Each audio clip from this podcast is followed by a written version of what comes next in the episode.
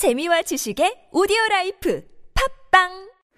And reporter Chun Sung-cho has joined me in the studio for Issue Today. Good morning, Sung-cho. Good morning, Seung-yeon.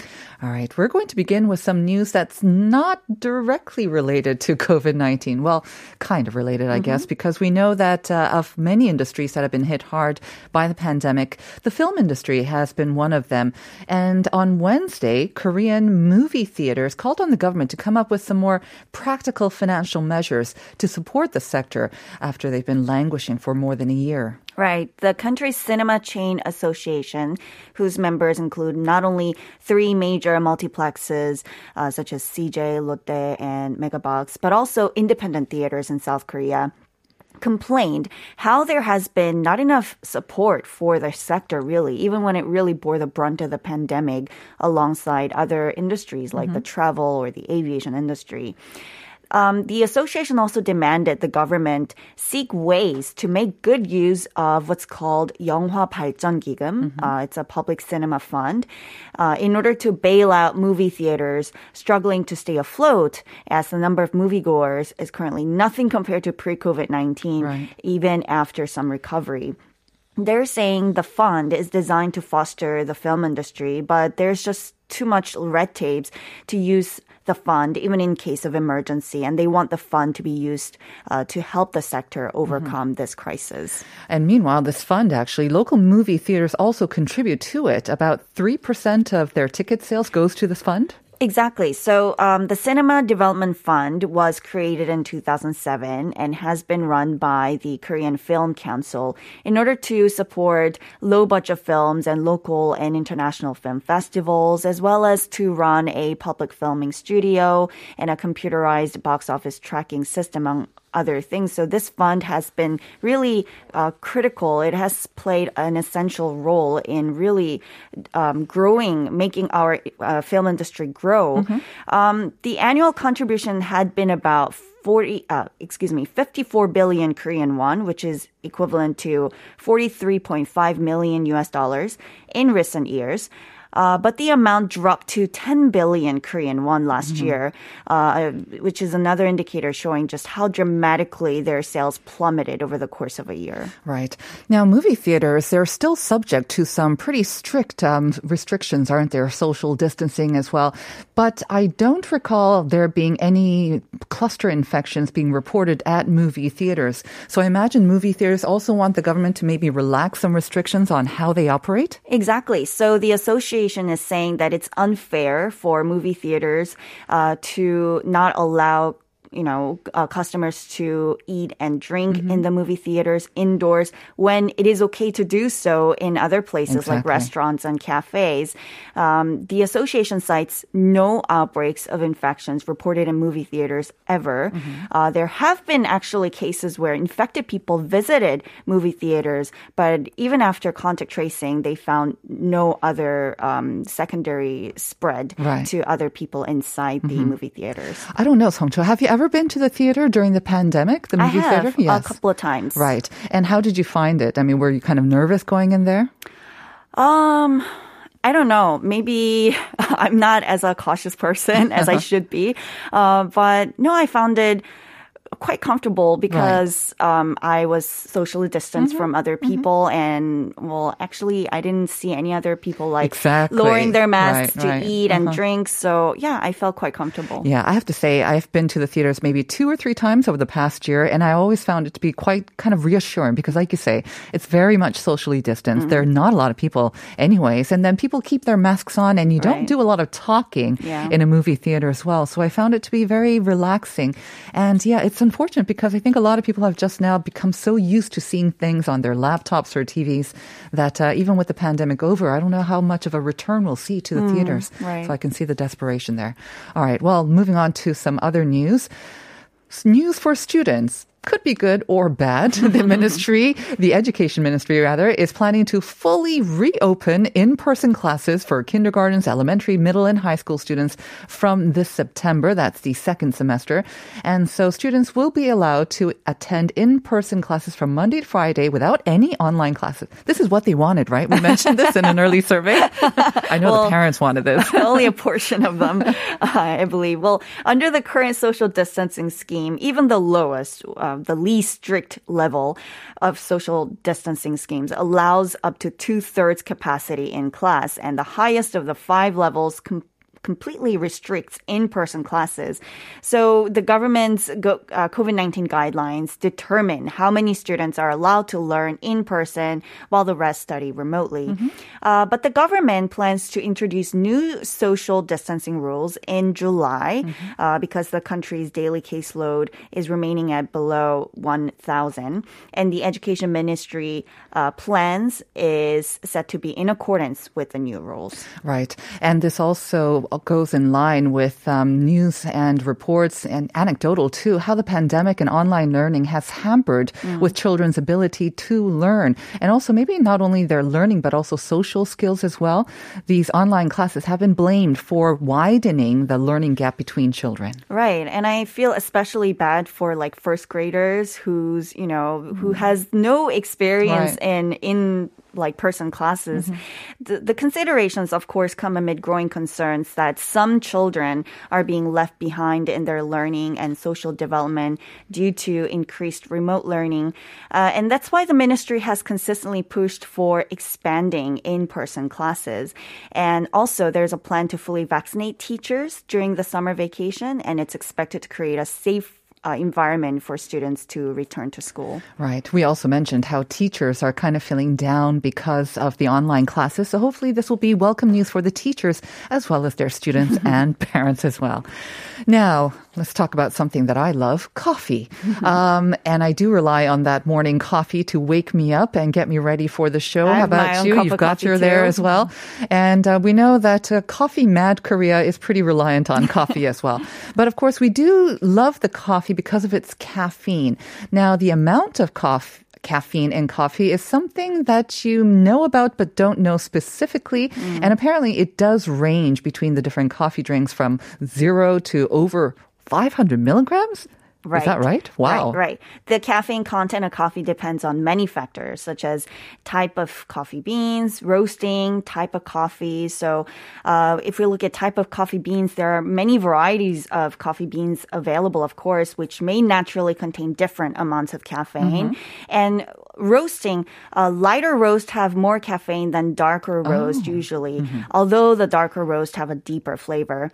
And when we talk about type of coffee, well, the caffeine content can vary significantly between regularly brewed coffee, espresso, instant coffee, and decaf coffee. Yes, I do remember hearing that espresso, because it's kind of created very quickly. It's just that pressure. It actually has less caffeine than the others. So is that kind of right? Right.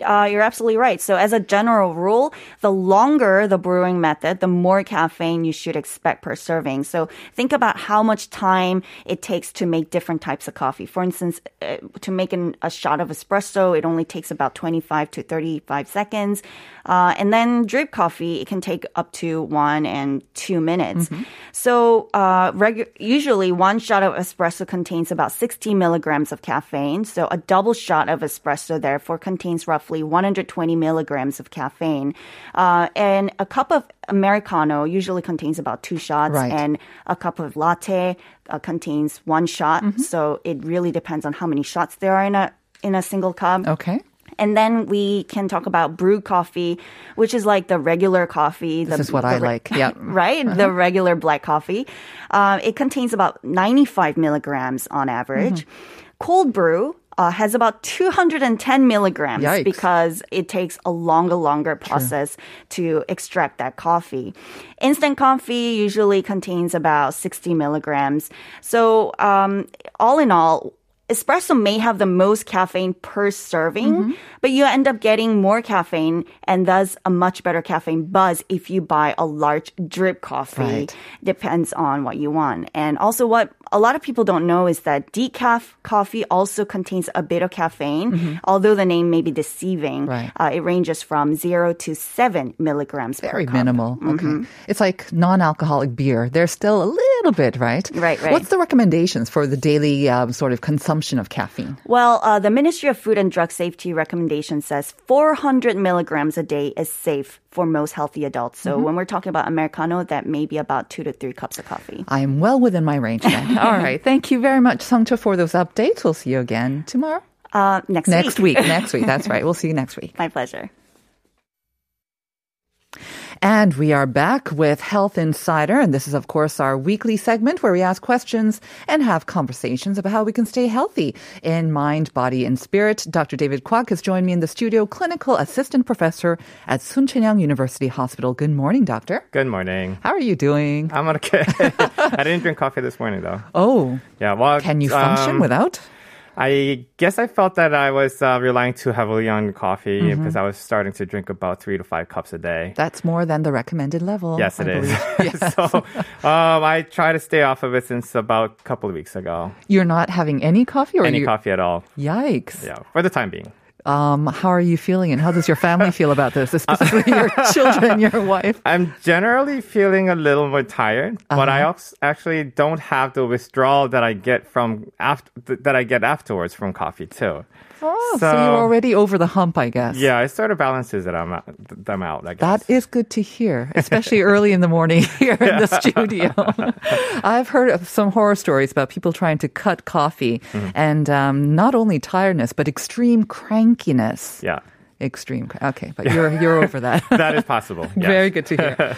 All right. We are going to be, again, trying to get some questions from our listeners. We're going to be talking about the Indian variant here, but any questions that you may have, listeners, please send them in to pound or sharp 1013 or any of the other channels like YouTube and Instagram. So please send them in. Hopefully we'll get a question today. It's been a couple of weeks. It's been pretty quiet, right? Yeah. You miss it. I definitely miss it. Yeah. All right. But we do need to talk about, I guess, the Indian variant, because what we're seeing happen in India is frightening. It is so horrifying. But at the same time, it's not just, of course, because it's a connected and global world.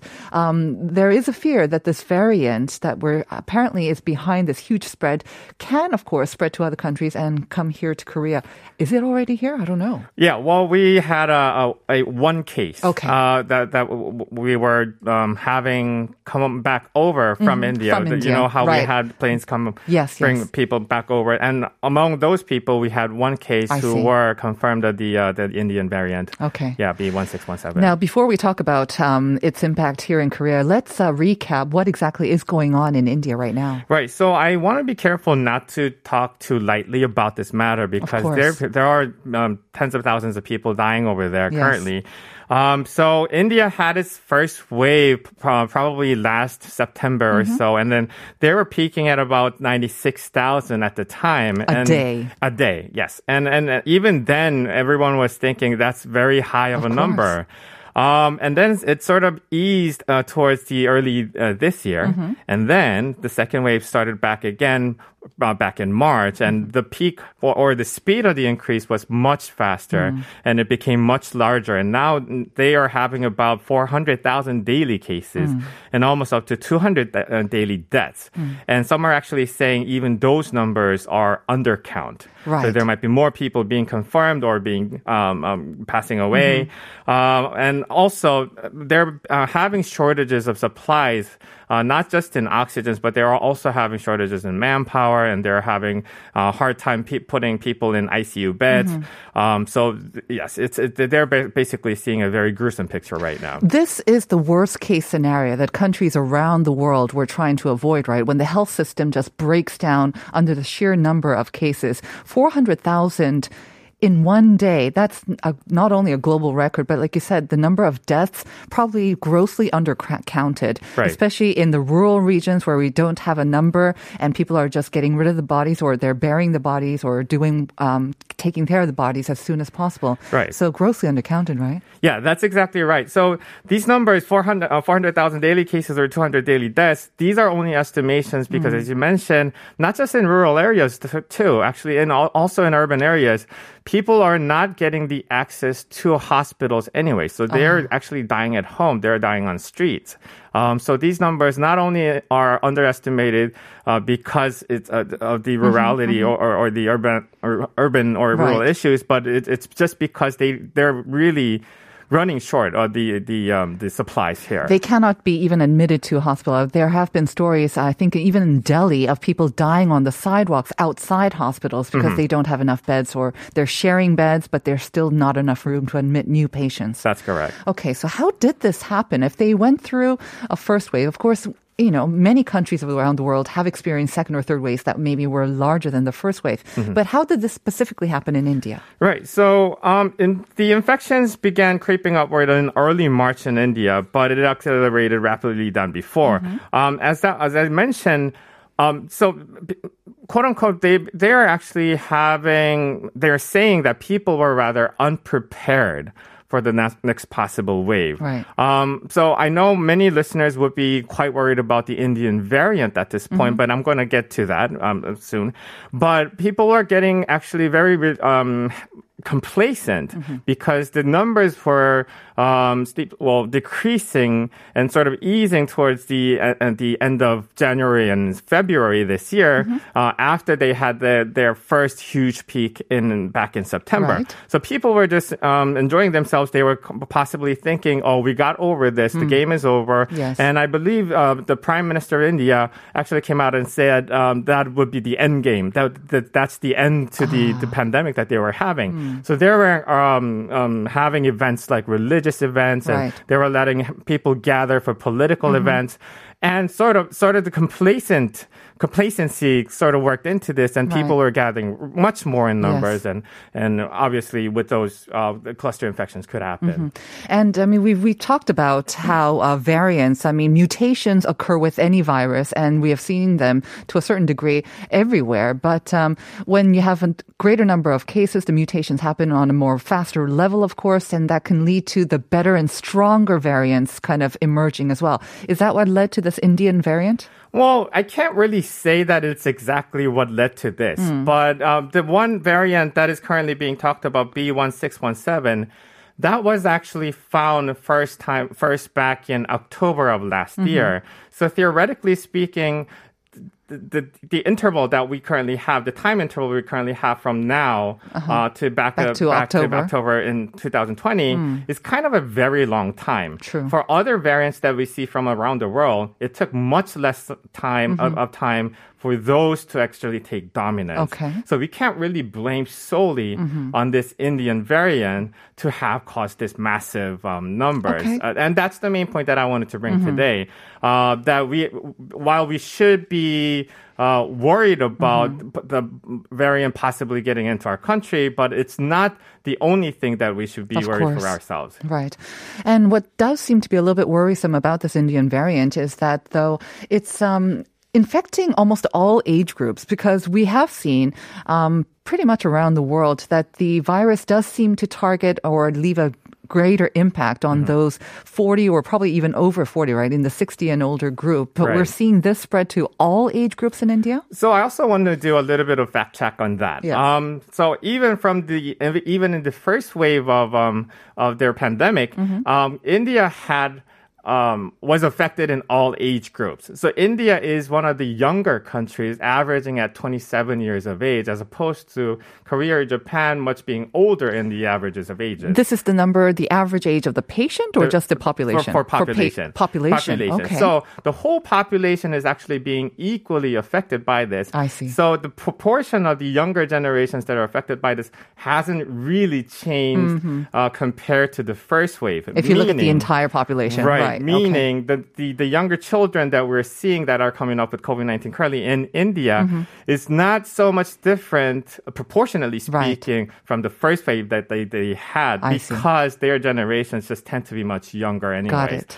But it's just so much more massive in numbers that we're seeing a lot more children, a lot more adolescents, and a lot more young adults still coming in with COVID-19. Got that. Okay, good to clear that up. One thing I am curious about is, though, India had been mentioning that they were starting their inoculation campaign. They have their own sort of homegrown vaccine as well. Right. What happened with that? So that's a very good question that I want to talk about also today. India also has inoculated about slightly less than 10% of their population. That's about 130 million inoculations out of 1.2 or 1.3 billion people mm-hmm. of population that they have. That's about that could be possibly a little more than what we have at our hand, right. Having inoculated about 7 to 9% of the people who are available. Mm-hmm. Except they are inoculating people in a different tactic. If we look at ourselves, we're targeting older generations high first risk. And then uh-huh. also people who are with heavy underlying diseases uh-huh. first. In India, it seems like they're just letting anyone above the age of 18 mm-hmm. Be registered for vaccinations if they want. So they're having equal distribution to different types of people. Does that mean that tactic may not have been that maybe effective? Well, I can't really say that right now because the time hasn't passed much yet. Right. Because a lot of the people have only had one inoculation so far. Mm-hmm. But in the future, we'll be able to see what really happens with that. Because in Korea, at least, we've seen the effect from inoculating the people in nursing homes. Right. That no longer we were having mm-hmm. higher mortalities from right. those people. So we'll see from India what will happen with that. Unfortunately, we don't have much time left, Doctor. Let's talk about its impact here in Korea then. Right. So the main thing that I want to bring out today is that we need to be prepared for any possible pandemic or second wave or mm-hmm. fourth wave in our case, in the future. Even though we're talking about, less than 1,000 will be okay.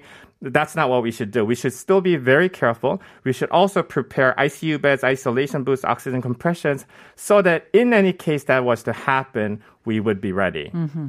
Well, unfortunately, we didn't have any questions, but I have a question for next week. No-show vaccines and maybe inoculations for overseas travelers, like business travelers, yes. and relaxed quarantine for incoming people who have been vaccinated as well. That's my question to you. Sure, I think a lot of people are interested about that, too. Yes. Thank you very much, Dr. Kwok. We'll see you next week. Thank you. And we'll be back with part 2 right after this.